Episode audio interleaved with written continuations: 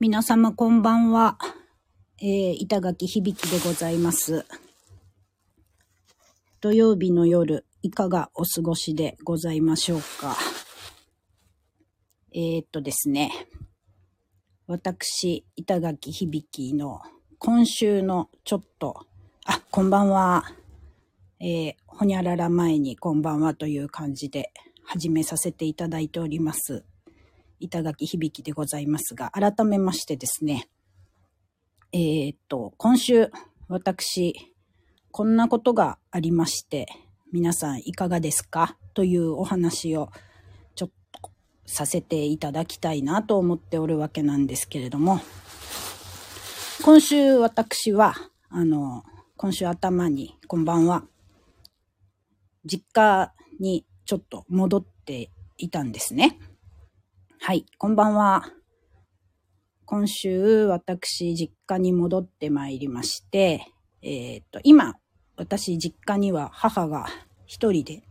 住んでおるんですけれども、その中で、なんとなく、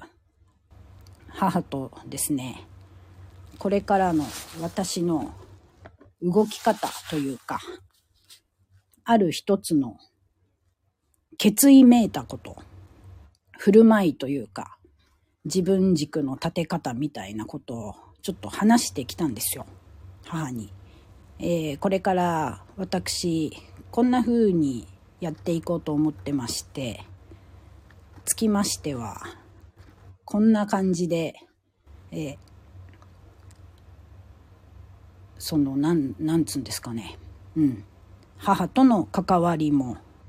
こんな感じでという、まあ、ぶっちゃけて言うとお金のことをちょっと話してきたんですね。皆さんってど、どうしてるんですかっていう質問は変な感じなんですが、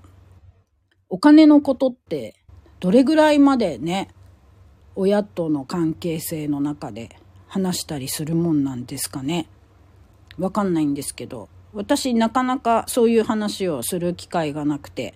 なんとなく、あ、実家帰った時とかのやり取りでああなんとなく母にギフトとしてお小遣い的にというかちょっと置いてこよっかなみたいに思ってやってたんですけど今回ちょっと今後の自分の振る舞い動き方の話をして、えー、一つ母にお金のことを話したんです。そしたら母から「ああそうなると私嬉しいわみたいな。返答が返ってきまして。でなかなかまあ今までその実家のケアをこれからどうするかみたいなこととかを話しする機会がなかったというかまあ自分で作んなかったのかもしれないですけどそれで話してきたら母が「まあそうなると私嬉しいわ」みたいなことを言われたのでへえと思って「なんだなんだそうだったんだ」っつって。でいやそう思ってたんだったら言ってくれればよかったのにみたいな話をしたらいや親子でもお金のことって言えないわよみたいなことを言われてああなるほどつって。まあ確かに私も言い出せなかったし言いにくかったし。で自分でもどっかで避けてたんだなっていうことを思いながら聞いていましてね。でまあ母が「ああそういう風になると私も嬉しいわ」って言ってくれて「あそうかそうかだったらそうなるようにちょっと頑張ろう」みたいな感じでその日の会話は終わって次の日に「おはよう」みたいなとこから半日ぐらい母と一緒に過ごしてたんですけどそしたら母の機嫌がめちゃくちゃ良かったんですよね。なんか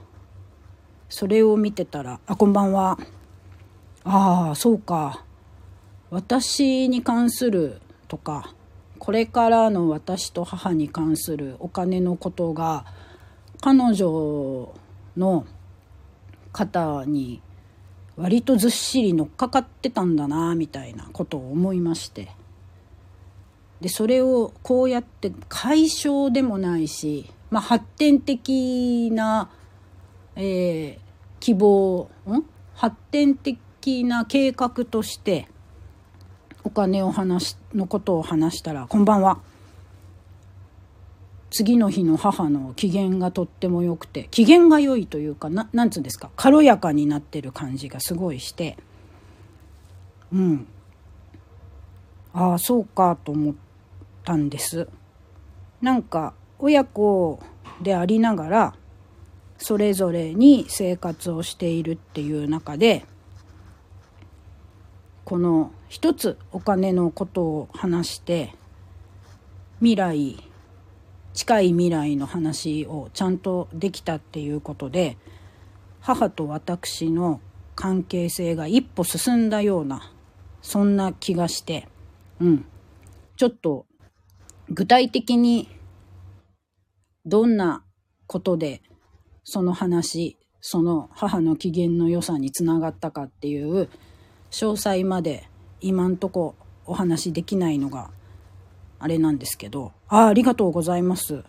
クラッカー、そして拍手的なものを送っていただいてとっても嬉しい。うん。そういう話ができて、まあ関係性が一歩進んだということと、彼女の、えー、ちょっと肩の荷を下ろしたのか、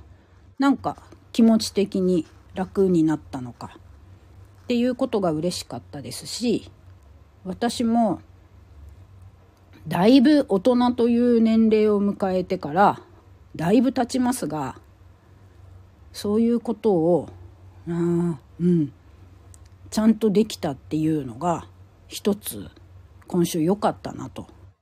だいぶ気づきになった。ですっていうお話なんですけど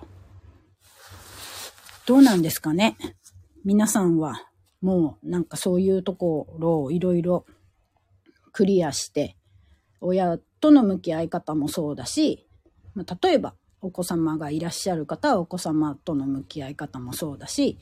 いろんな関係性を進化させる努力を日々されているんだろうなと思いますが、なんかね、私にしてみたら結構今週頭のその実家での母とのやりとりっていうのはなかなかに大きいものでございまして。はい。あ、そう。えー、こう、バックボーンを全部説明せずに、いきなり結論、結論めいたことを話してしまうのが私の、えー、足りないとこではあるんですが、まあ、一人っ子で、まあ、父は十何年前に亡くなってて、で、なんとなく、そう、母とお互いそれぞれに、まあ、助け合う時は助け合って生きていきましょう、みたいな話で進んできてたんですけど、改めてなんか、ちょっとこういう、これからの自分たちの一つの軸としてのお金の話ができたっていうのは、とっても、えー、意味があることだったなという皆様にご報告でした。はい。ありがとうございます。そう。なかなかできなかったことに、えー、やっと動き出せてよかったなというふうに、はい、今思っております。こんばんは。あ、クラッカー送っていただきまして、拍手送っていただきましてありがとうございます。そう。そんなわけで、えー、1月いい感じで締めくくって、私は、えー、まあ、気学っていうものを自分なりに勉強し、活用している中で、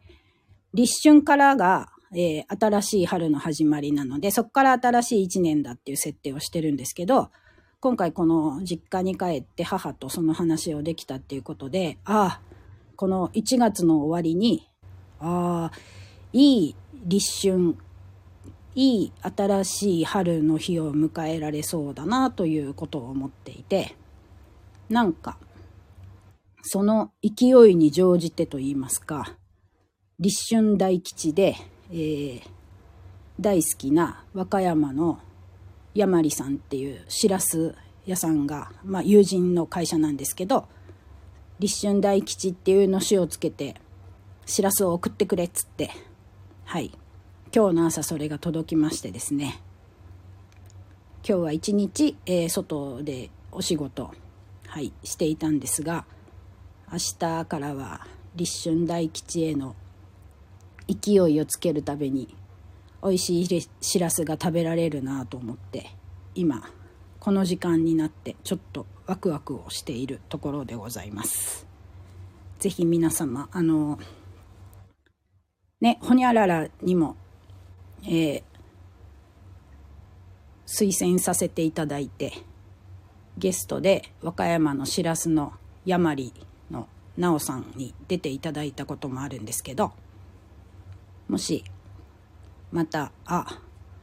板が言ってたからちょっとしらす食べてみようかなと思ったらやまりさんもチェックしていただけるととっても嬉しいです。うん。今日はあしらす食べました。ありがとうございます。嬉しい。そうあのー、ねじゃあヤマリのしらすの話を しますが私、いつぐらいなんだろうな、ヤマリのしらすに出会ったのってもう6年、7年ぐらい前なんですけど、本当に初めてパクって一口いただいた時に、美味しい時に、はーって肩が上がる感じってわかりますか？皆さんそれぞれなんか、美味しい時の体感の出方っていろいろあると思うんですけど、私はファーって肩が上がって、何これって思ったんですね。海なし県の岐阜県で育っているから、あんまり美味しいお魚とか、ひいてはしらすとかって、なんつうんですか？ああ、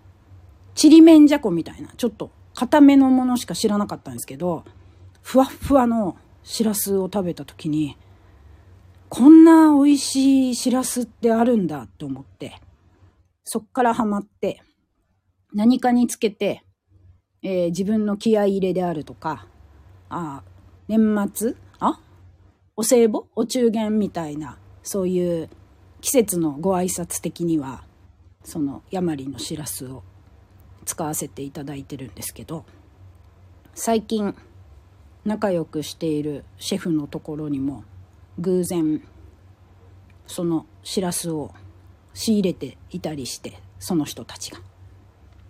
ああ美味しいご縁ってこういうふうにつながったりするんだなということを体感しております。うん、で今日ちょっとあのしらすをお裾分けおふく分けをさせていただいて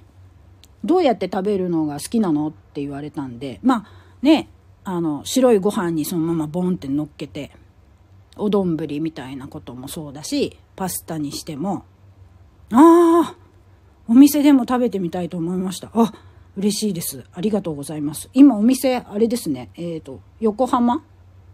のニューマンにねヤマリのしらすをメインにしたお店もあるんですけど。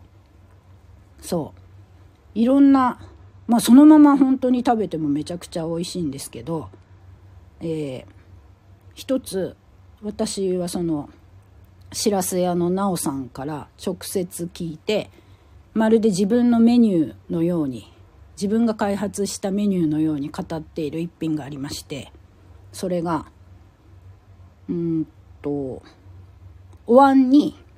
玉ねぎめちゃくちゃ薄切りして入れてあ違うお椀じゃないお鍋にお湯入れて何かしらお出汁入れて玉ねぎの薄切りバッて入れてで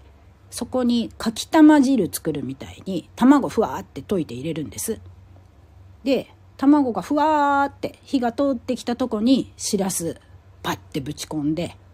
えー、お吸い物しらすとかきたまのお吸い物みたいにしていただくのがめちゃくちゃ美味しいんで是非、えー、何かの機会に試してもらえたら嬉しいなと思います。ということで、えー、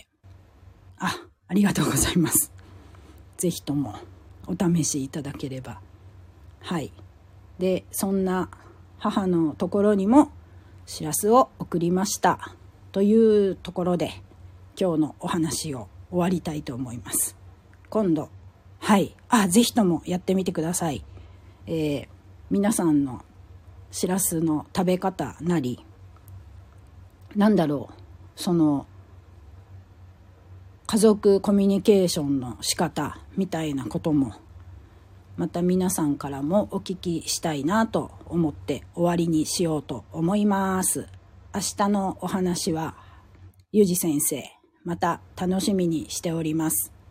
というところで皆様楽しいほにゃららウォッチングと楽しい良い日曜日をお過ごしください。ありがとうございました。またねさよなら。